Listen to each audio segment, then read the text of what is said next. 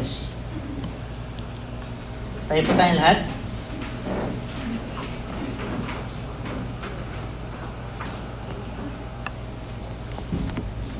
Wala nang intro-intro. Yan, Sige tayo po yung manalangin. Pasalamat sa ating Panginoon. Panginoon, maraming salamat po, Lord, sa napangandang umaga ito, Lord, na binigyan niyo po sa sa amin, Panginoon. Salamat po, Lord, dahil kayong Panginoon ay narito, Lord, available upang magbigay ng papuri pa salamat sa iyo, Panginoon. Bagabat na move, Lord God, ang araw, Panginoon. Ngunit, Lord, hindi po talagang pipigilan ng mga taong um, may mga maalab na puso upang magbigay ng pasalamat, papuri sa iyo, Lord, na gustong matagpuan ang iyong presensya, Panginoon, sa umaga ito, Lord. Salamat po, Lord, at kayo po, Lord, ay uh, buong puso nagpapasalamat sa iyong pagsama po sa amin sa araw na ito, Panginoon, sa mga oras na ito, Lord. At Lord, ang iyong banal na Espiritu, Panginoon, ang siyang lumukob, Lord, sa amin. At ang iyong presensya, Lord, ay aming maranasan, Panginoon. Salamat po, Panginoon, sa pangalan ni Jesus. Amen and amen. Sige, batiin mo muna yung katabi mo. Happy New Year daw. Happy New Year na. Happy New Year po sa ating lahat. Tapos na po ang ating gawain. Okay, lang po. Huwag po muna tayo na-excite. Kaya po muna tayo. Hallelujah. And so, binigyan ko ng title yung preaching natin ngayon na paki-flash nga anak, Josh. Yan. Basahin po natin sa simula ngayon. New Year, a new beginning. Yan, New Year. Madalas naman, di ba, pag New Year, may panibagong simula na naman, di ba, kanina sinabi sa kanta. Napaganda. Kaya, madami, madami yung narinig, no, na next year daw, magda-diet na. Next year daw, uh, magbabagong buhay na. Ano, madaming ano, laging yung New Year, ano, pag dumarating sa ating buhay, lagi parang uh, hindi pala parang, lagi nagbibigay sa atin ng panibagong pag-asa. Ano, panibagong simula na naman to, Lord. 'Di ba? Yung mga dati nating ay mga nangyari noong 2022. Actually, ang dami nangyari na, no? 2022 at talagang nakita natin yung masaganang biyaya ng ating Panginoon sa ating buhay. Amen po ba? Amen. Sino yung pinagpala taong 2022? Amen. Lahat pinagpala. Sinong dinagsa ng problema 2022? Oh, amen din. Lahat tayo dinagsa din tayo ng problema eh. Pero kung babalikan nga po natin ano, lahat ng yun. Simula nakarang taon na, ay nakarang January 2022, pagpasok ng taon, grabe na rin kagad. Hindi ko alam kung ano yung mga pinagdaanan nyo, pero tignan nyo, nakabo tayo. Patapos na. Di ba? Kaya yan ay sa biyaya lamang ng ating Panginoon. Kaya dapat talaga, marapat lang po talaga na si Lord talaga mapurihan natin. No? Bago, bago, oh, bago matapos yung taong ito, dapat si Lord pa din. Ano? Si Lord pa rin ang ating um, hinahanap sa ating mga buhay. Amen? So, paano daw natin sisimulan yung panibagong taon na to? Na dating sa ating buhay. Next slide nga, anak. Mabilis lang po itong preaching na to. Yan. So, three ways. Diba? Three ways to start this year. Amen? So, kailangan natin ng direction, mga anak. No? Church, kailangan natin ng direction. Hindi yung papasok tayo ng ano, 2023 na parang same lang din, di ba? Dapat meron tayong ano, nangingi tayo sir ng bagong direction. Lord, baka meron kang bagong direction sa akin in 2023. Lord, saan mo akong gamitin? Lord, di ba? Lord, ready na po ako. Di ba? So, kailangan natin direction. Dahil kung walang direction ng Kristiyano, si Kristiyano, walang direction, same lang din yung gagawin niya. No? Yung buhay niya in 2022, wala, same lang din. Di ba? Nakakuha niyo ako, naiintindihan niyo ako. So, kailangan natin ng bagong direction sa Lord. Kasi Lord, lagi siya nagbibigay sa atin ng panibagong mga instruction, panibagong mga vision, di ba? Lalo na sa church natin dito sa Gentry, merong mga bagong vision. No, may mga bagong gawain ibinubukas si Lord. Amen? Amen. So, paano daw natin simulan ito, yung bagong-bagong taon? So, sige, yung first point, anak. Basahin natin. Next, yan. Basahin po natin, simula ngayon. Yan. Begin to build more strong relationship in Christ. Kung yung nakarang taon, ano, yung mga nakarang mga panahon, 2022, no? Kasi magtatapos na eh. Is uh, medyo um, hindi may mga pagkataon na hindi naging maayos ang relasyon sa Lord. Ngayon, sa susunod na taon na darating, build natin. Amen? Lord, mas pag-iintingin ko yung pag-aaral ko sa iyo salita, Lord. Lord, mas gusto ko itang kilalanin itong year na to darating. Lord, gusto ko itang hanapin sa uh, itong taong ito, Lord. Gusto ikaw maranasan ko no, sa bawat araw na darating sa taong 2023. Amen? So napaka-importante po niya na magkakaroon tayo ng um, more na intimate na relationship sa ating Panginoon. Pag sinabi intimate, yung talagang malapit. Sobrang close. Ano, na nakikilala mo yung Panginoon natin. Nakikilala mo paano siya uh, kumikilos. Though, um, may mapagkataon na makikita natin yung kabutihan ng ating Panginoon, tama, sa iba't ibang klase ng kapamaraanan. Hindi sa ating kapamaraanan, kundi sa kapara, kama, kapamaraanan ng ating Panginoon. Amen? So, sa taon na darating, no, mas kailangan natin maging close sa Lord. No? Sa sa James 4 verse 8, draw near to God and He will draw near to you. Amen? So, the more na mas lumalapit tayo sa Lord, ano? James 4 verse 8 po yun. Pwede mo i-flash yan. Nandiyan na lahat ng ano, verse na. James 4 verse 8. Draw near to God and He will draw near to you. Cleanse your heart, cleanse your hands, you sinners, and purify your hearts, you double-minded. So, magkakaroon tayo dito ng um, panibagong simula eh. So, panibagong simula, Lord, Lord, mas lalapit ako sa iyo. Amen? Kung nung nakarang taon, Lord, medyo paiwas yung lapit ko eh. Nung paiwas yung lapit, ano? Lord, ngayong taon na to, mas lalapit ako sa iyo. Kasi yan, si Kristiyano, ang tendency niya, pag nakaranas ng problema, imbis ng palapit, palayo. 'di ba? At 'yun ang hindi ko maintindihan. No? Hindi ko maintindihan na si Lord ang ating help kasi Christians tayo, no? Si Lord ay nanaan sa atin. May mga pagkakataon pa rin talaga na pag nakaranas tayo ng problema, palayo tayo eh, no? Patakbo palayo, no? Bakit? Kasi nga si Satan eh. Si Satan ganyan ang gusto niya sa atin, yung deceive. Gusto niya tayong i-deceive. Kaya lagi niyang ini-input sa atin na huwag ka na pumunta diyan kasi ano, hindi ka mapapabuti. No? Hindi ka na napapansin na. Huwag ka nagpatuloy. Ganyan si Satan mag-deceive. Diba? Pero si Lord, gusto niya, lumalapit tayo. The more na meron kang pinagdadaanan, the more kang lumalapit sa ating Panginoon. Kasi the more kang lumalapit, mas lalapit lalo si Lord sa iyo. Amen? And ito pa ang good news. Kahit hindi ka lumapit, si Lord lagi nandiyan para sa iyo. Amen? Amen. So draw near to God, He will draw near to you. Colossians 3 verse 1, ito ay mga supporting verse about sa pagkakaroon ng uh, intimate, no? intimacy sa ating Panginoon. So Colossians 3 verse 1, sabi diyan, Since then you have been raised with Christ, set your hearts on things above, where Christ is seated at the right hand of God. So ngayon, sa itong darating na taon, mga kapatid, no? Tayo, no, tayo ng mga an, tayo anak ng ating Panginoon. So diyan, set na natin yung hearts natin. Set natin yung puso natin, no? Sa mga bagay na panlangit. Di ba? Hindi na sa bagay dito sa mga sa panlupa. No? Do lahat tayo dito nag-invest, di ba? Nag-invest tayo sa ating buhay, di ba? Pero the more na mas i-prioritize natin yung mga ano, mga panlangit, di ba? Kasi sa langit, sa langit ano? Sa langit, Pastor, sa langit walang beer. Hindi, sa langit, no, yung kayamanan na iipok natin sa langit, church, hindi yan nawawala. Hindi yan nanakaw, hindi yan nasunog, hindi yan uh, hindi yan kayang sirain ng anumang mga insekto, kalawang, di ba?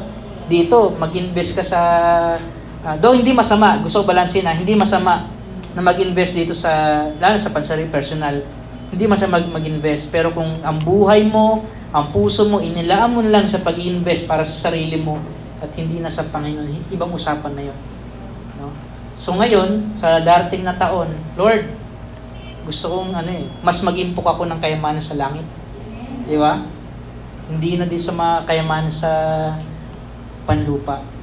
Di ba? Kasi madami talagang ano, hindi na nakakalis sa kalagayan na yan. Di ba? Masyadong nag-move. Masyadong na-move ang heart No, nasa business na lang, di na maiwan. Naalala niyo yung kwento ko sa inyo, si Boy Itik? Naalala niyo ba yon? Di na. Kwento pa uli? So, Boy Itik version 2.0. No? Merong merong isang merong isang Kristiyano na nagpa-pray sa pastor. Pastor, pag-pray mo naman yung business ko na itikan. Kasi ano eh, gusto ko bless ako ng Lord dyan. Araw-araw siya, every Sunday active sa ministry. Di ba? Lahat ng ministry pinupuntahan. Version 2.0, eh, kaya mas dumagdag kwento. So, pinupunta niya lahat. Tapos ngayon, nakikita niya yung itikan niya, talagang binibless ng Lord. No? Blinis na ng Lord. Tapos itong si pastor, katagalan, napapansin niya, parang apat na Sunday nang hindi nagatin siya. Ano? Ma mapuntahan mo. Ay, sabi, ay ano, kamusta ka? Ba't hindi ka na nagatin? Wala po may iwan sa itik. Wala po may iwan sa itik. At tapos next Sunday, wala pa rin, hindi nagatin. Kasi yun nga, wala may iwan sa business niya. Diba? Eh, nag-rapture. Nag-akyatan yung mga kakilala, yung mga ka-churchmate niya, dinagit na. Inuwa na ni Lord. Sabi niya, ba't ako pa? Nandito pa ako. Lord, ba't di mo ba ako Lord? Sabi niya, hindi na. Walang may iwan sa itik mo. Di ba? Kasi inuna yung itikan eh. Inuna yung itikan eh. Kaya yun. Sige, sabi Lord, sige. Diyan ka lang kasi walang mag-aalaga sa itik mo. Di maiwan eh. Diba? Kaya church, bagamat yun ay istoryang uh, barbero, ano, pero may mag, may makita tayong ano eh, magandang lesson na pag ini pag um, iniwan mo ang lahat kasama si Lord, kapalit ng kagustuhan mo. Eh, hayaan ka ni Lord. Eh, diyan ka lang. Pero pag iniwan mong lahat para sa Lord, di ba? Mas malaki ang gantipalo mo kuha mo. Amen? Amen. Ano ba naman ni Lord yung itikan mo? Yan. So, um, so i-focus natin ang ating pag-iisip, ang ating puso sa mga sa mga uh, bagay na panlangit. Amen? So, sa doon, mag-impok tayo ng kayamanan sa langit, hindi dito sa lupa. Amen? Kasi, sa totoo lang, may mga investment tayo dati sa investment dito sa lupa na minsan na ano, uh, napupunta lang sa wala. 'Di ba? Kasi, bakit? Kasi hindi natin na-acknowledge si Lord eh, sa buhay natin eh. Maganda, meron kang business o meron kang, um, meron kang tinatrabaho ngayon, na ina-acknowledge mo si Lord. Diba? Sabihin nun, naging po kayo ng kayamanan sa langit, binibless ka ng Lord sa mga panlupa mong pangailangan. Amen? Kaya lagi, laging unahin si Lord ha.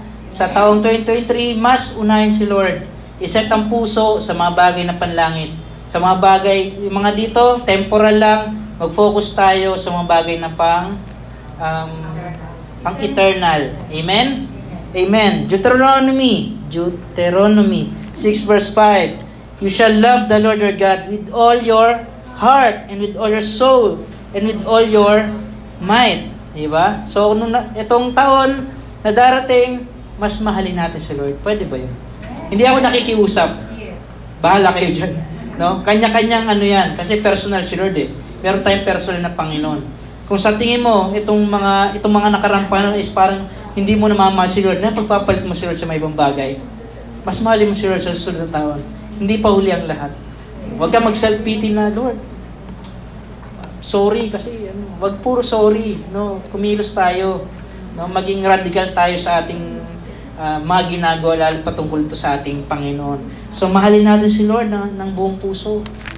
No? Kung itong nakarang mga panahon is half-hearted tayo sa pagsunod, ngayon, Lord, buong puso na. Wala nang reservation, Panginoon. Ba? Itong taon, kaya lagi merong panibagong taon kasi gusto ng Lord, may panibago siyang direction para sa iyo. Amen? Amen? Isaiah 55 verse 7. Let the wicked forsake his way, and the unrighteous man his thoughts. Let him return to the Lord. Yan. Isaiah 55 verse 7. 4031 yan. Isaiah 55 verse 7. Meron? Okay. Isaiah 55 verse 7. Sa dito, ulitin ko, Let the wicked forsake his way. Amen? And the unrighteous man his thoughts. Let him return to the Lord. Balik tayo sa Panginoon. Amen? Balik tayo sa Panginoon. Pag masyado nadada, nadadala ng problema, nadadala tayo ng mundo, balik tayo sa Panginoon. 'Di ba? Hindi laging huli ang lahat sa ating Panginoon. 'Di ba? Anong problema? Si Lord ang hinuhuli natin.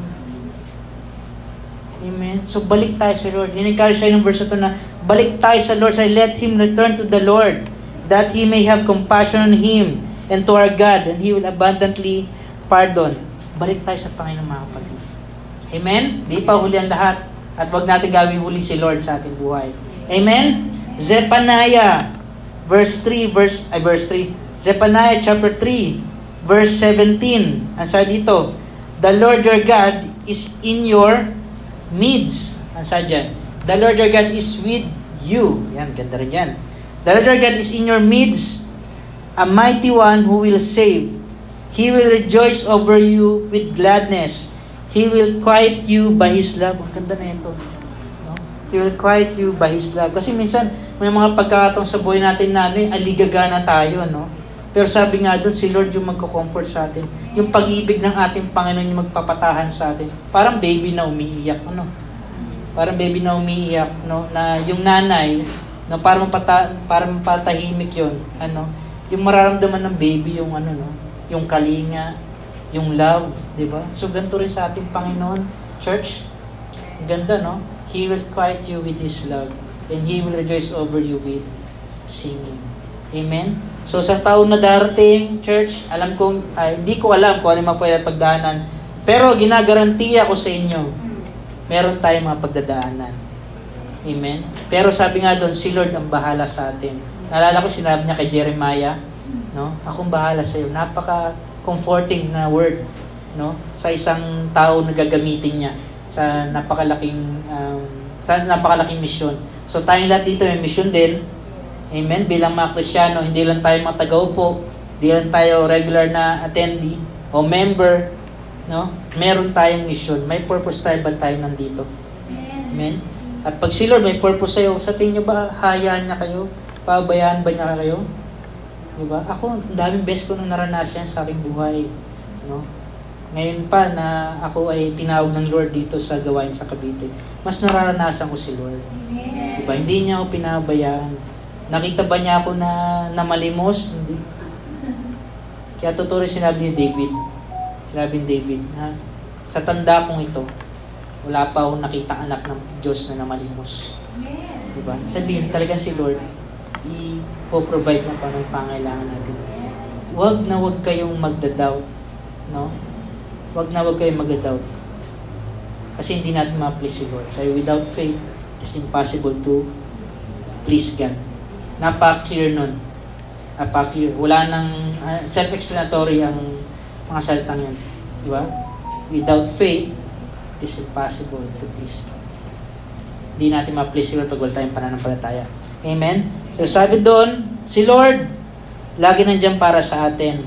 Ano, kahit na may mga pinagdaanan tayo, yung pag-ibig niya maranasan niya sa gitna ng yung uh, kag, uh, kagipitan, sa gitna ng yung paghihirap, sa mga problema mo, maranasan mong pag-ibig ng ating Panginoon.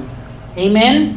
Amen. So, yan yung number one na punto na mas gawin natin strong church yung ating relationship sa ating Panginoon. Di ba? Parang relationship lang din yan sa ating mga magulang. Mas pag pagitingin natin, mas patibayin natin.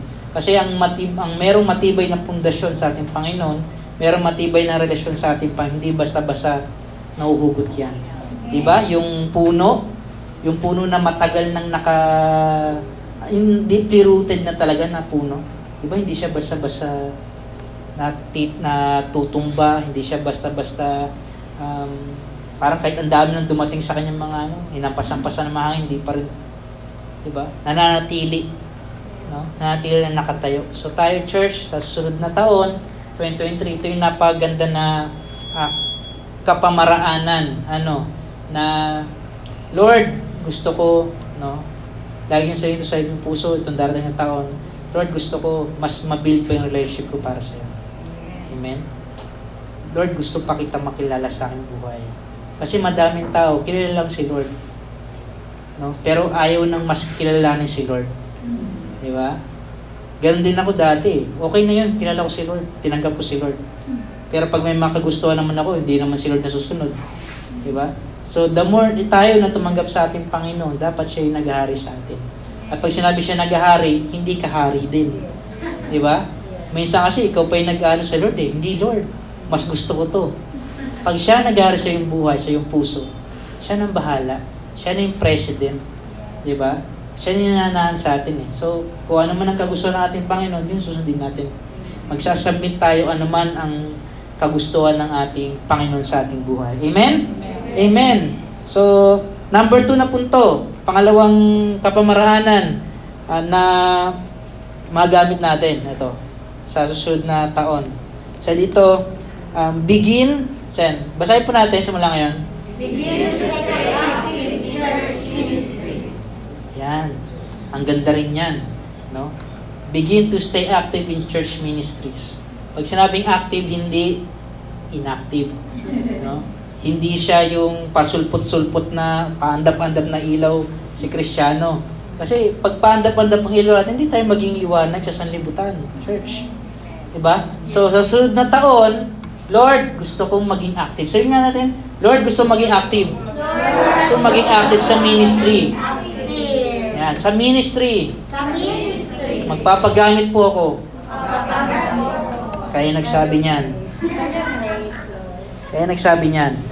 So, si Lord, lagi siyang may pinapakita sa atin mga bagay no, na para tayo mapag-serve sa Kanya. Katulad dyan, sa pamagitan ng mga ministries. Diba? Hindi mo lang mahal, di, di ko na lang talaga uh, lubos maunawaan. May mga ministries, pero wala mga minister. Diba? At totoo yung sinasabi ng Bible.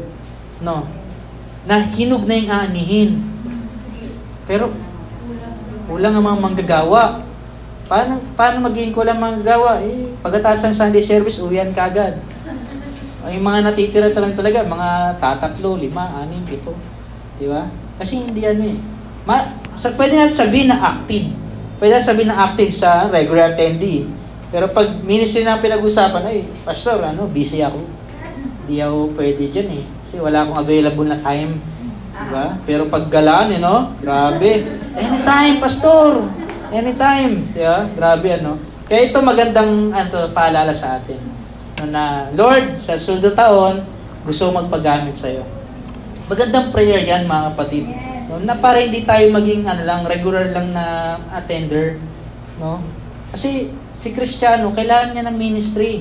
Kasi ano bang mga, ano bang meron sa ministry? Sa dito, uh, importance of ministry. Any, oh, nilagay ko, any, uh, any ministry is a great privilege. Pangalawa, any ministry is a great security. Security natin ng ministry. Pangatlo, any ministry is a great way to grow. Amen? So napaka-importante ng ano ng ministry sa isang Kristiyano. Kaya pag si Kristiyano walang ministry, attender lang 'yan. 'Di ba? Active nga sa pag-attend, pero hindi sa ministry. Amen. Na nalalagpasan siya ng pribilehiyo, nalalagpasan siya ng yung security para mas mapag-ingat siya ng Lord. Tapos nalalagpasan siya ng opportunity para mag-grow. 'Di ba? Sa dami ng mga nakita ko ng mga Kristiyano, ang tatagal sa ang tatagal ng Kristiyano, pero hindi nakikita. Parang hindi naman nag-grow. 'Di ba? Sa il- ilang taon ka ng Kristiyano? Ah, 40 years na akong Kristiyano. 40 years ka ng Kristiyano. Tapos John 3:16 lang yung alam. hindi ko sinasabi na ano na masama yun. Pero 40 years kang Kristiyano tapos hindi ka nag-grow, stagnant ka, bonsai na Kristiyano, ba't nakating kay sa akin? Sinabi ko lang bonsai. Hindi, joke lang. Di ba? Nananatili lang eh. Alam niyo stagnant, hindi siya hindi siya umangat, hindi rin bumababa. No? Ay, hindi, hindi dumadaloy, di ba? Hindi dumadaloy, doon lang, nakistack lang siya doon. Di ba? Gusto niya ba yung stagnant lang na kayong Kristiyano? Walang, walang pagdaloy, di ba? So mahirap yung pag tayo stagnant na Christian. Kaya si Lord nag-offer ng ministry, may binubuksan mga gawain. At anong dapat natin gawin? Dapat uh, ilagay natin sarili natin sa mga gawain ng ating Panginoon. Amen? Amen? I-try natin. Di ba? I-try natin kasi kahit, kahit nasabi mo hindi ka marunong magpiano, eh gusto mo i-try eh. Di ba? Gusto mo i-try. Oh, niya-try mo. Kaya mo pala. Oh, thank you, Lord. Kasi naman yung gusto mong uh, na andito may may piano tapos mayroong binuksan ng mga um, tutorial dito sa church. Ayaw mo kasi, eh, wala, di ako para diyan. Di mo pa na-try eh. Di ba? Naka desisyon, ano? I-try niyo muna. Di ba? I-try nyo muna. Kahit siguro yung mga iba dito, no, yung mga sa music, hindi pa naman nila eh. Pero nag-try. Oh, kaya naman pala. Di ba? Salamat sa Panginoon kasi may nag-try. Di ba? Kaya si Christian na hindi nagtatry sa mga ministries na binubuksan, wala, stagnant lang kayo dyan. Mananatili lang kayong ganyan. Attender lang. Kasi Lord, lagi, may, lagi yung binubuksan. So, pwede kayong makipag-unayan sa leader nyo, di ba? Sa pastor, sa akin, Pas, baka pwedeng ano, gusto ko sana ng ano eh, matry yung, gusto ko sin, ay, may heart ako sa music pastor. Sige, mag-ano tayo ng audition dito. ICLC Gentry Got Talent. De, alam nyo, sa totoo lang, ma- ma- makikita nyo kung anong gift sa inyo ng Lord pag nag-try kayo. Ako dati sabi ko sa music lang ako eh. Diba? Ayaw, huwag mo na kayo pag-preach dad mga ipag-preach dad, tugtog na lang ako. Di ba? Pero no, ang laki ng grino ko sa mga bagay na yun. Sa, kahit sa mga areas na hindi ko uh, hiningi sa Lord, pinag-grow din ako ng Lord to. Sa height lang talaga. sa height lang talaga. Pero salamat pa rin sa Lord may nag-grow, ano? Yan. So, gusto ni Lord na maging part tayo ng ministry next year, church. Di ba? So, ilagay natin sarili natin doon. Amen? Ilagay natin. O, kung may mga ministry na rin kayo ngayon, sa itong taon na to, may ministry kayo, anong dapat yung gawin? Mas mahalin yung ministry niyo. Mag-export kayo sa ministry niyo. No? Pagyamanin niyo yung ministry na pinagkalog sa inyo ng ating Panginoon. At huwag niyo gawin limited na yan lang ang ministry niyo. Church, huwag niyo gawin limited, ay, pastor, may ministry na ako eh. Ayoko na dagdagan. Diba? Dagdagan mo, hanggat kaya mo. Pag may nakikita ang patay ng oras sa'yo, oh Lord, gusto pa magpagay, may patay akong oras eh. Di ba? Mas gawin natin kapakipakinabang mga oras natin dahil na sa ating Panginoon at sa mga ministry sa binuksan natin. Sabi ko sa iyo, next year, may mga nakaplano ko, may nakaplano kami. Kailangan talaga naman manggagawa. Kaya maging ready kayo, church. Amen? Amen. So, sa dito, sa ministry, um, madalas may mga ano dyan eh, may mga struggle, tamba. May struggle sa ministry. At madalas, pag may struggle tayo, dyan nawawala yung joy. Kaya minsan, may mga ministers na, parang ayoko na dito, parang hindi na ako dito nilalagay ng Lord. Nawawala yung joy. So, paano natin matatagpuan joy uli sa ministry? Di ba? Paano natin matatagpuan uli yung joy? So, alam nyo si Lord, ang gusto niya lang talaga mag-stay ka. Mag-stay ka doon sa panun pinahawak niya sa'yo ng ministry. Kasi si Lord lagi yung magbibigay sa'yo ng support eh. Lagi kanyang aalahin dyan. Na kahit na may pinagdadaanan ka, lalagyan lalagyan ka ni Lord ng ano eh, ng kagalakan. Lalagyan talagyan ka. Kaya pansinin nyo, kahit may mga struggle kayo sa ministry, umalis ba kayo? Hindi. Kasi kahit papano, kahit papano, di ba, meron pa rin joy. Amen? Meron pa rin joy. Ang daming struggle sa ministry. At maaari ka nang mag-give up, Pastor, ayoko na dito. Hindi ko na kaya talaga. Pag nakikita ko, nagigigil ako eh. May mga ganun eh. Diba? Lalo sa mga ibang churches, ang daming ganun. Diba? Nagkakagatan yung mga leaders. Diba? Hindi literal na kagatan, pero nagkakasakitan talaga. Diba? Baka literal yung naisip nyo eh. So, kaya nawawala yung joy kasi nadidisib eh. Nadidisib na, sinasabi na, nadidisib siya ng kaaway na hindi ka para dyan. Diba? Kunting struggle lang, sabi sa'yo ni Satan, hindi ka para dyan. Diba? Tapos ikaw naman, magkakaroon ng question, Lord, bakit hindi naman talaga para dito? No? Mag-stay ka muna. Mag-stay ka, endure mo. Diba? Pagtsagaan mo. Diba? Pagtsagaan, makikita mo rin yung pinapakita sa'yo ng Lord. Amen? Kung yung, yung mga ibang ministers dito, mga nasa ministry, mga nasa life group, mga life group leader, kung hindi naman kayo nagtiyaga eh, 'di ba? Ano niyo ano, hindi niyo makukuha yung ganyang klase ng paglago sa inyong sarili. 'Di ba? Totoo naman, 'di ba? Sa mga nag-ministers dito, mas involved ka man sa music, ka man ay nag uh, nag-handle ng life group, 'di ba? Or kung ano man yung mga ministry natin sa church, ikaw yung support, 'di ba? Nakikita niyo yung biyaya ng Lord, 'di ba? Hindi naman kayo basta-basta lang din na ano, sumusuko kasi minsan may pagkataon tayo sa buhay natin na Lord, nahihirapan ako, pero ba't parang ano, may, nag, may nagtatayo sa akin? Diba? Kahit pagod na pagod ka na, galing ka pang trabaho, puyat ka, puyat ka pa, may nagtatayo sa iyo eh. Kahit na daan mo reklamo, di ba? Daan mo re- pagod ako pa parang may nagangat sa akin. May may nagpupush sa akin na, sige, pumunta ka doon. Tapos pagpunta mo lang dito, nare-refresh ka. Di ba? Mayroon nagpa, ano, may, ikaw ay nagiging pagpapala sa mga tao na nakakasalamuha mo. Lalo na pag kayo tumatayo talaga sa Lord. Amen? Kaya huwag kayong susuko mga kapatid. Si Lord lagi naglalagay pa rin ng kagalakan sa ating puso. Amen? So, naalala ko lang, sa Psalms 121 verse 1 to 2. Sabi diyan, I lift up I lift up my eyes to the mountains. Where does my help come from? Sa dito, my help comes from the Lord, the maker of heaven and earth. Amen? So, kung nahirapan man tayo sa ministry, church, diba kasi darating talaga ang panahon na magkakaroon ng struggle sa ministry, mga conflicts, diba? Sabi diyan, si Lord ang ating tulong. Diba? My help comes from the Lord. Tingin lang tayo sa taas. Diba? Fix our eyes on Jesus. Sabi diyan, I lift up my eyes to the mountains. Ay tingin tayo sa Lord. Matatagpo natin tulong. Tulong ng ating Panginoon. Amen? My help comes from the Lord, the maker of heaven and earth. Isaiah 40 verse 31. But they who wait for the Lord shall renew their strength. They shall mount up with wings like eagles. They shall run and not be weary.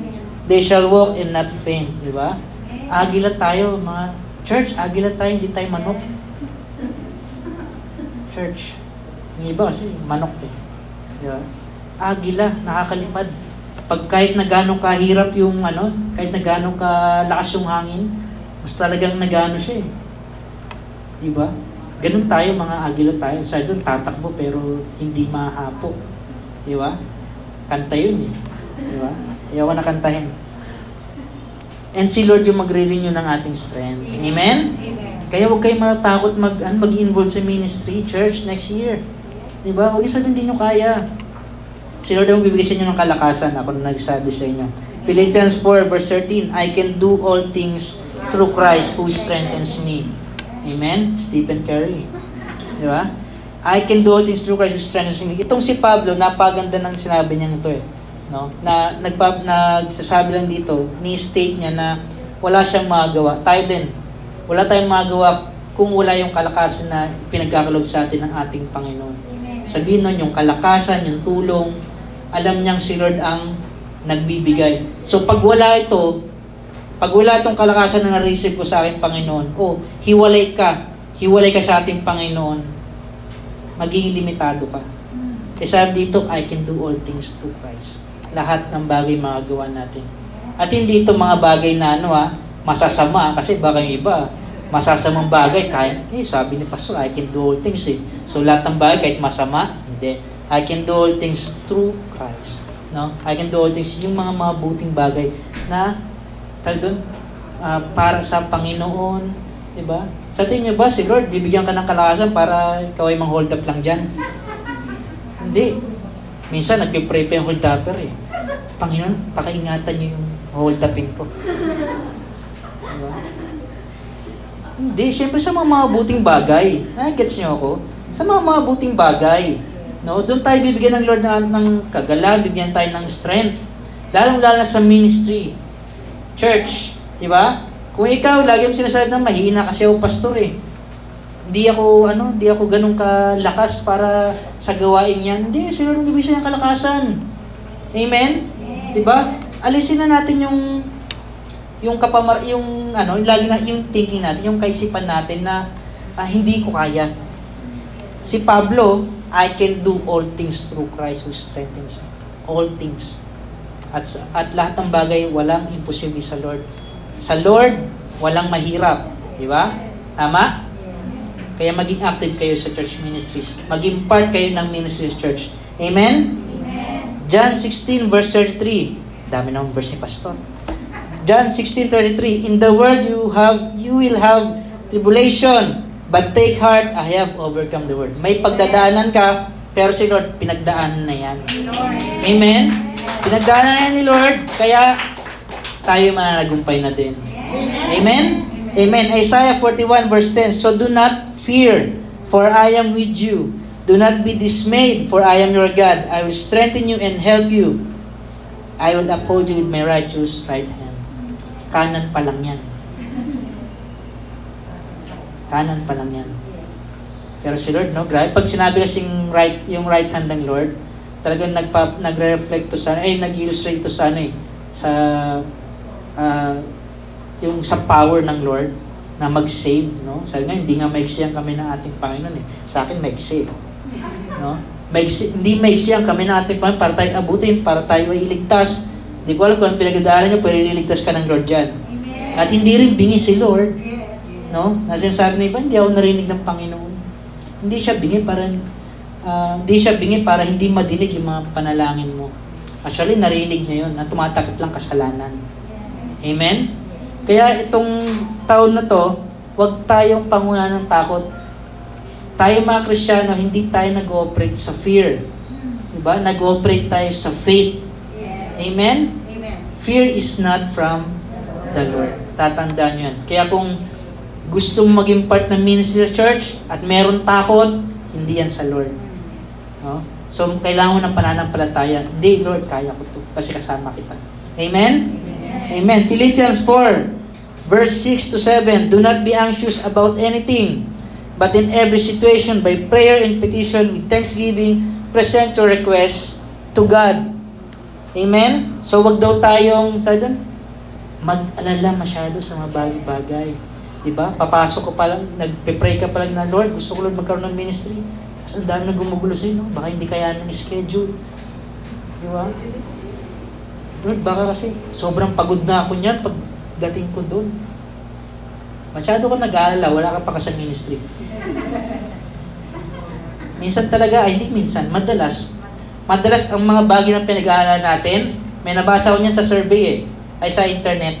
Sabi niya, madalas, yung author nagsabi, madalas yung mga bagay na pinaproblema natin o pinag-worry natin, sabi doon, 70% hindi pa nangyayari talaga. 70 to 80% hindi pa nangyayari. Kaya ang nangyayari kay tao, kay Kristiyano, pinupuno na niya yung sarili niya ng mga bagay hindi pa naman mangyayari. Kaya bigat na bigat na yung utak mo, 'di ba? Hindi pa nga nangyayari. So wag natin punin yung utak natin, isipan natin mga bagay hindi pa naman nangyayari. Lagi tayong magtatrust sa ating Panginoon, sa kaya niyang gawin sa ating buhay. Amen? Lagi mo nang alisin yung pag-iisip mo na hindi mo kaya, no? Eh, totoo naman, pastor, no? Totoo naman, kung ikukumpara yung mga kakayanan natin, diba? Walang-wala yan. Walang-wala. Payak lang ang aking kaalaman. Pero si Lord, alam mo, kahit payak ang ating kaalaman, pinagayaman niyang pinagalago ng ating Panginoon. Yung mga disciple ni Jesus Christ, mangingisda. Diba? Tapos ba ng Bible school yan? May mga, ano ba yan? May mga reverend, reverend, bishop ba na title yan? Wala. Pero, di ba? Talagang ano eh, um, grabe silang ginamit ng Lord. Mangingisda. Di ba? Ginamit ng Lord. Di ba? Hindi masyadong aral o edu- edukado. Pero ginamit ng Lord mightily. Hanggang ngayon, nagpapatuloy yung mga gantong klase ng gawain ng ating Panginoon dahil sa mga unang mga disciple. Amen? Amen. So, paano pa kaya kayo? Eh, may mga pinag-aaralan tayo dito. Di ba? E di mas lalo tayong gagamitin ng Lord. Amen ba? So, walang hindi kayang gamitin si Lord sa bawat isa sa atin dito.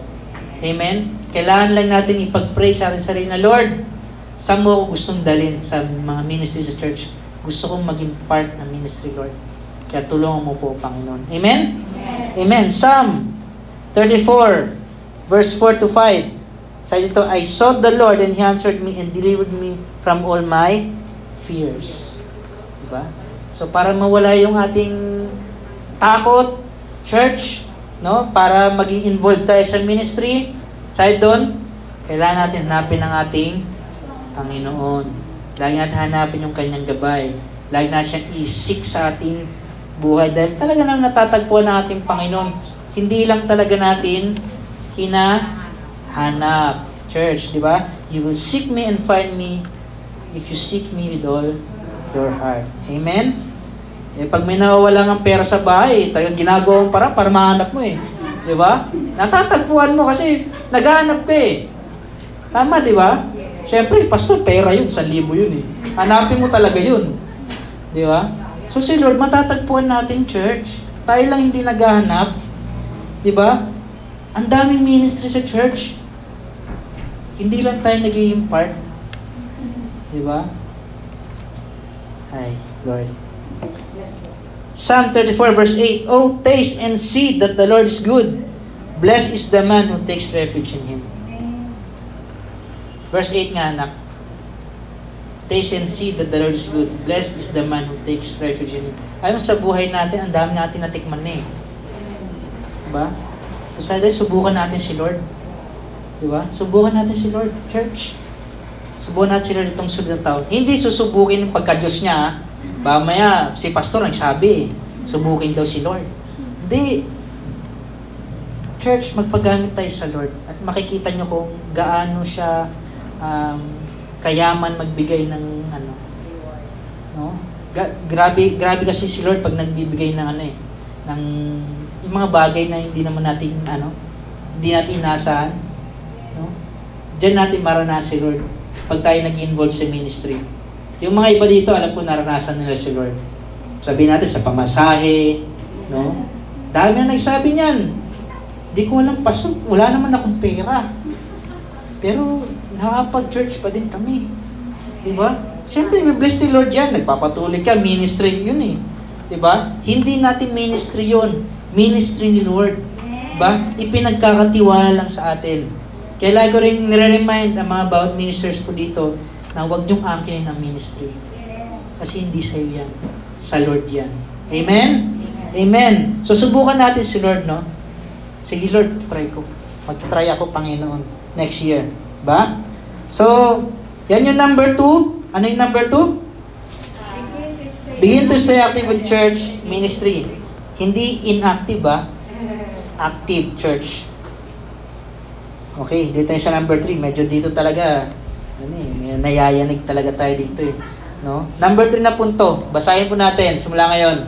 Begin to become a regular tither this year. Yan. Amen. Ay Lord, talagang napaganda ng mensahe mo ito, Panginoon. Sa dito, sa pangatlong punto natin, begin to become ang reg begin to become a regular tither this year. Pag sinabing regular, hindi hindi regular siya. Yeah.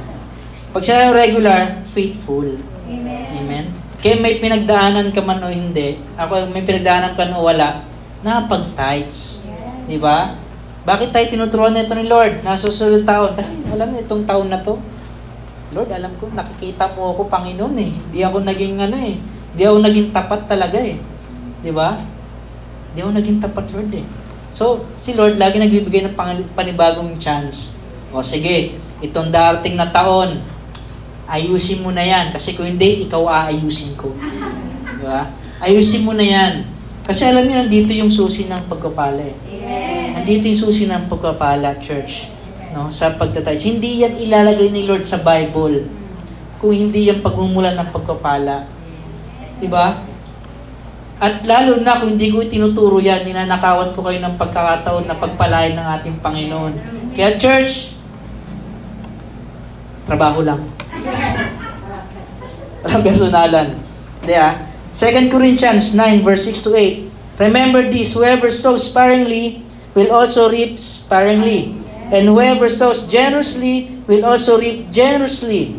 Each of you should give what you have decided in your heart to give, not reluctantly or under compulsion or pinilit ni. For God loves a cheerful giver, and God is able to bless you abundantly, so that in all things, at all times, so that in all things and all times, having all that you need, you will abound in every good work. Hallelujah! Palapakan natin ating Panginoon. And God is able to bless you abundantly, church. No? Hindi mo makukuha to, hindi ka, nag, hindi ka giver, hindi ka nagbibigay sa ating Panginoon. At kaya gusto ni Lord na tayo maging faithful sa Kanya kasi faithful siya. eh. Di ba? Kaya faithful ka o hindi, tingnan nyo, pinagkapala pa rin kayo ng Lord. Di ba? Kahit may mga pagkataon na hindi ka napagbigay ng tithes mo, andyan pa rin yung blessing ng Lord sa iyo. How much more? Kung ikaw naging faithful sa Lord. Amen? Amen? So, God is able to bless you abundantly. Yes. So that in all things at all times. Church, all things in all times. Amen? Message daw. Amen. Salamat sa ating Panginoon. So sabi, tinuturo sa atin ng ating Panginoon, next year, church, Maging generous ka. Sa'yo sa katabi mo. Maging generous ka. Yeah, maging generous ka sa Lord. Amen? Church, pag sinabing generous, no, pag sinabing generous church, no, hindi lang ito patungkol lang kasi ang punto natin is patungkol sa tithes eh. Di ba? Pero tinuturuan din tayo ng Lord na maging generous din sa mga ibang bagay. Sa time natin sa Lord, maging generous tayo. Hindi yung 10 minutes, 10 minutes sa devotion. Magbabasa ng Bible, nag-devotion, sulat, mga 10 minutes na, okay na yan. Kahit i-check ni pastor yan, kompleto yan. Di ba? Dagdagan nyo naman. No? Pagbulay-bulayan mo naman. Di ba? Maging generous ka din sa pagbibigay mo ng time sa Lord. Di ba? O, maging generous ka din sa pagbibigay ng time sa mga kaibigan mong kristyano. Di ba? Hindi yung simpleng kamustahan lang. O, tara, magkita-kita tayo sa church, maglaro tayo. Di ba? Magbanding tayo. Di ba? Maging generous kayo sa mga ganyan. O maging generous tayo sa pagsusupport sa church. Di ba? Maging generous tayo sa pagsusupport sa mga gawain. O meron tayong gawain sa Batangas. May gawain tayo sa Laguna Church. At madayang pabubuksan si Lord na gawain. Amen? So, church, tinuturuan tayo Lord na maging generous sa lahat ng pagkakataon. Maging generous tayo. Amen? Proverbs 11 verse 24. One person gives freely yet gains even more. Diba? Another withholds un- undali, unduly, but comes to poverty. So, yan ang nangyayari. Ba't, ba't may naghihirap? Napakalinaw. Kasi nag-hold eh. Di ba? May, nag, may nag-hold eh. May nagnanakaw sa Lord eh. Di ba? May nagnanenok. Di ba? May nag tatawid, dapat para sa Lord yun. Eh, kaso, tinatago. Minsan yung tithes, installment pa. Diba? Bahala kayo magpaliwanag sa barangay. No? Si Lord na nagsabi dyan. No? Na kaya may mga naghihirap. Kasi inuhold nila yung dapat na para sa ating Panginoon. Imagine, church, sinabi sa Malakay, 10%. Actually, pwede sabihin ni Lord yun na 100% eh. Pero ano ba din yung ginawa 100%? Eh, yung 10% ka, magre-reklamo na itong mga to eh. Kaya alam nyo, grabe yung grace ng Lord sa atin. Sige, 10%. 10% na lang. Kaso eh, minsan tayo, 10% na lang. Kaya pag-bargain pa sa Lord, 9% na lang natira. Alam ko naman gracious ka, Panginoon. Napaka-spiritual eh, no? Pero bahala ka dyan. Nakalagay 10% eh. Pwede mong higata, higitan, pero huwag bawal bawasan. Diba? Kasi nakalagay sa Lord nakalagay sa salita ng ating Panginoon. Amen? So, kaya meron naghihirap kasi may nag-hold. May nagnanakaw. Diba? Huwag yung tigyan katabi niya. Proverbs 11.25 A generous person will prosper. Amen? Whoever refresh others will be refreshed. Amen? So, a generous person will prosper. Wala akong nakita dito sa Bible na generous na character, no? Generous na character sa Bible na hindi pinagpala ng ating Panginoon. Amen? Yung mga hindi pinagpala, yung mga talagang hindi nagbibigay sa ating Panginoon. Amen? Ito na. Malakay 3, verse 10 to 12. Tagalog na to ha, para talaga maintindihan. Wala na kayong ligtas. English kasi sinabi ni Pastor eh. Kaya di ko naintindihan. Ito Tagalog na talaga. Verse 10, Dalhin ninyo ang buong buo ang inyong mga ikasampung bahagi sa tahanan ng Diyos. Ulitin ko, para mas madiin dalhin ninyo ang buong buo, ha? hindi half-half, ha? buong buo ang inyong mga ikasampung bagi sa tahanan ng Diyos upang matugunan ang pangailangan sa aking tahanan. Sa doon, para matugunan ang pangailangan sa aking tahanan. Meron tayong binabayarang bill. Yeah, may binabayaran tayong mga kuryente dito. Hindi ako nagreklamo ha. Sinasabi ko sa inyo. No? Meron tayong mga ministry na sinusuportahan. Pag walang nagtatights, anong mangyayari? Wala. Do, may biyaya si Lord. Kahit Yung mga, kahit di kayo nagbibigay. Naniniwala ako doon, pero alam niyo, mas pinagpapala ang gawain ng Panginoon pag nagbibigay ang mga, ano, mga mga member, yung mga tao sa church, di ba? Lalo lalo yung mga leaders. Di ba? Pag tayo naging faithful sa Lord, talagang matutugunan yung pangailangan ng ating simbahan, ng ating ng church na pinagkalob sa atin ng ating Panginoon. No? Kaya mga kapatid sa ito, dalhin daw natin ng buong buo. Buong buo, hindi installment, no? Dalhin ninyo ng buong buo yung kasampung bahagi sa tahanan ng Diyos upang matugunan ang pangailangan sa aking tahanan. At sa dito, subukin ninyo ako sa bagay na ito. Yan na naman subukin. No, subukin ninyo ako sa bagay ito kung hindi ko buksan ang mga bintana ng langit at ibuhos sa inyo ang masaganang pagpapala. Sino mga pagsalit ng faithful sinners sa mga salitang ito? Amen. Diba? Totoo naman to. Kaya yung mga hindi pa nagtatry, itry nyo na next year. Diba? I-try nyo na. Hindi pa uli ang lahat. Para maranasan nyo yung kasaganaan ng biyaya ng ating Panginoon sa buhay. Amen? Verse 11, Hindi ko rin hayaang salantain ng mga balang ang inyong mga pananim at maumunga na ng sagana ang inyong mga ubasan. Diba? Kung tayo ay giver, tayo ay nagbibigay sa ating Panginoon ng tapat. Kasi yung iba giver lang eh. Pero hindi tapat. No? Pag tinanong mo, eh, nag, ano, nagtatights ka ba? Oh, pastor. Nagbibigay ako every Sunday. Ang tanong, tapat ba? Di ba? Pwede kasi tayo magbigay. Alam niyo sa, ano, sa Bible, yung sa uh, babaeng balo, ang dami nagbigay eh. Sa offering box, sa temple, dami nagbigay. May nagbigay ng isang milyon, dalawang milyon, tatlong milyon. Kasi yung babaeng balo, nagbigay lang ng ano, parang benching ko lang. Tapos sabi, sabi ng disciple, Lord, sino may pinakamalaking ano, na ibigay doon? Sabi ni Lord sa ano, yung babae, na balo. Kasi sabi doon, yung binigay niya, ano yun, ikaw buhay na niya yun eh. Pero yung mga nagbigay ng 1 milyon, 2 milyon, 3 milyon, sobra lang nila yun. Bare lang sa kanila yun. So, makikita natin sa kwento yun sa Bible na hindi natin si Lord sa sa amount, doon sa pera. Alam nyo kung tinitignan niya? Yung puso. Sa tingin nyo, kailangan ni Lord yun. Diba? Kita nyo? Hindi ko sinasabi na si Lord ay ano ah, hindi ko sinasabi na hindi na niya kailangan ng ating mga pera. Ang gusto kong sabihin sa inyo, si Lord na tingin sa puso natin, sa katapatan natin. Naintindihan natin? No? Kasi baka, ano, isipin nyo, ay, hindi pa kailangan mag, ano, kasi mayaman si Lord. Di ba? Hindi ganon. Si Lord na tingin sa ating faithfulness, uh, faithfulness, faithfulness, church, no? Sa katapatan natin. Kaya limang piso ang ilagay mo dyan. Eh, yun naman talaga ang tithes mo sa 50 pesos. Kahit may magsabi sa'yo, ayan, ano ba yan? Ang lead mo naman para magbigay sa Lord. Hindi ka, hindi ka, ano, tayo doon, hindi ka madi-discourage. Alam mo bakit? Kasi tapat yung binigay mo eh. Huwag kang tumingin sa tao, huwag kang makinig sa mga tao. Tumingin ka doon, ang, ang, tumingin ka doon sa sa katapatan mo sa ating Panginoon. Kasi alam mo, sa totoo lang personal yan. Napaka-personal yan na bagay. Walang pwede magsabi sa'yo, eh, lit ng binibigay mo, hindi ka pagpalaan ni Lord. Kung tapat ang binibigay mo, i-bless ka ng Lord. Eh kung 10 piso yan, tapos yung dinesay ng Lord, 200. Diba? Hindi kulang pa yung mo. Tapos sabihin mo, ang laki ng binigay mo, tapos sa'yo, eh, di naman tapat yung binigay mo. Sa tingin niya, ma-please si Lord.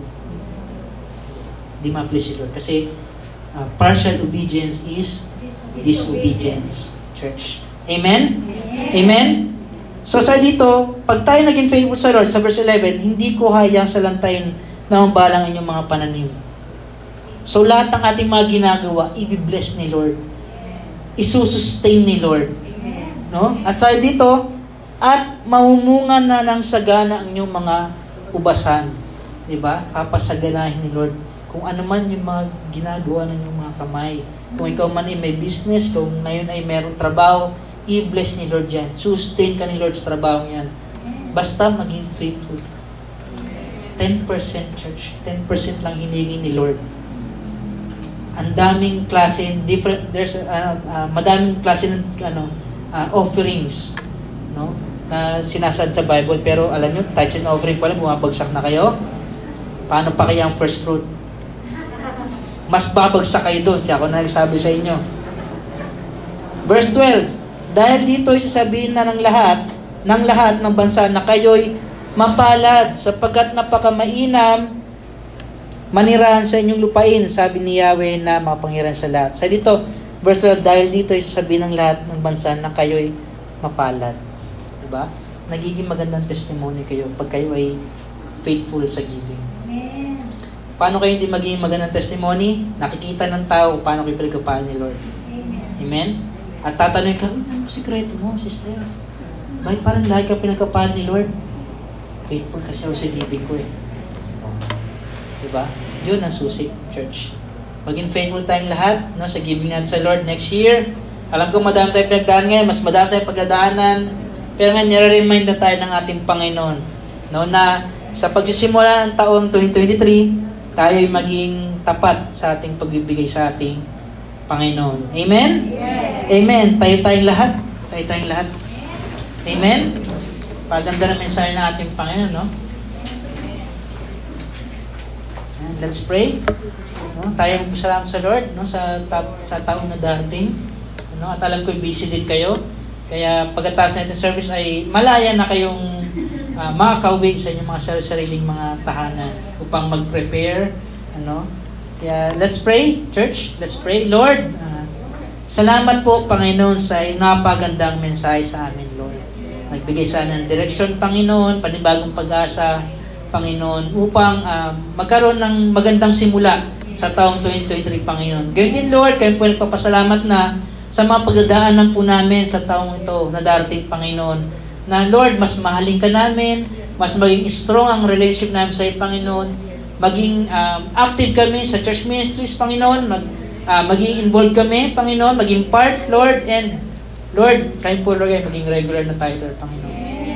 Maging faithful po kami lahat dito, Lord God, sa ICLC Gentry, Lord, sa aming pagbibigay sa iyo, Panginoon. Ganyan din, Lord, kayo po ay humingi ng tawad, Panginoon, sa mga pagkataon, Lord, na hindi ka po namin nauuna sa aming buhay, Panginoon. Kaya salamat, Lord, sa panibagong taon na darating. Panibagong pag-asa, fresh start, Panginoon, para sa amin lahat, Lord. New beginning, Panginoon. Salamat po, Lord, dahil, Lord, sa, panib- sa lagi, Lord God, na pagbibigay mo sa amin ng panibagong taon sa aming buhay, Panginoon. Ay ito po yung nagpapatunay, Panginoon, na ang iyong pag-ibig, ang iyong katapatan ay nagpapatuloy, sa buhay po namin. Salamat po, Lord.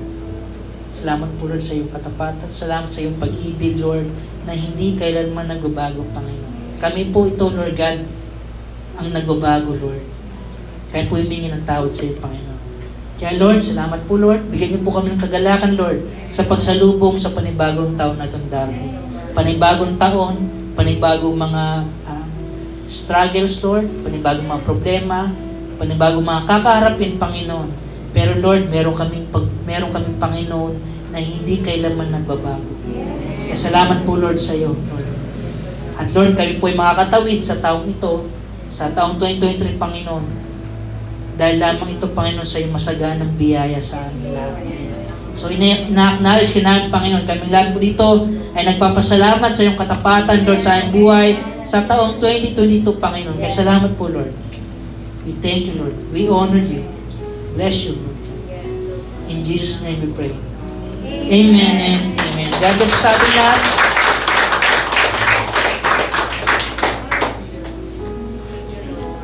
You, Lord.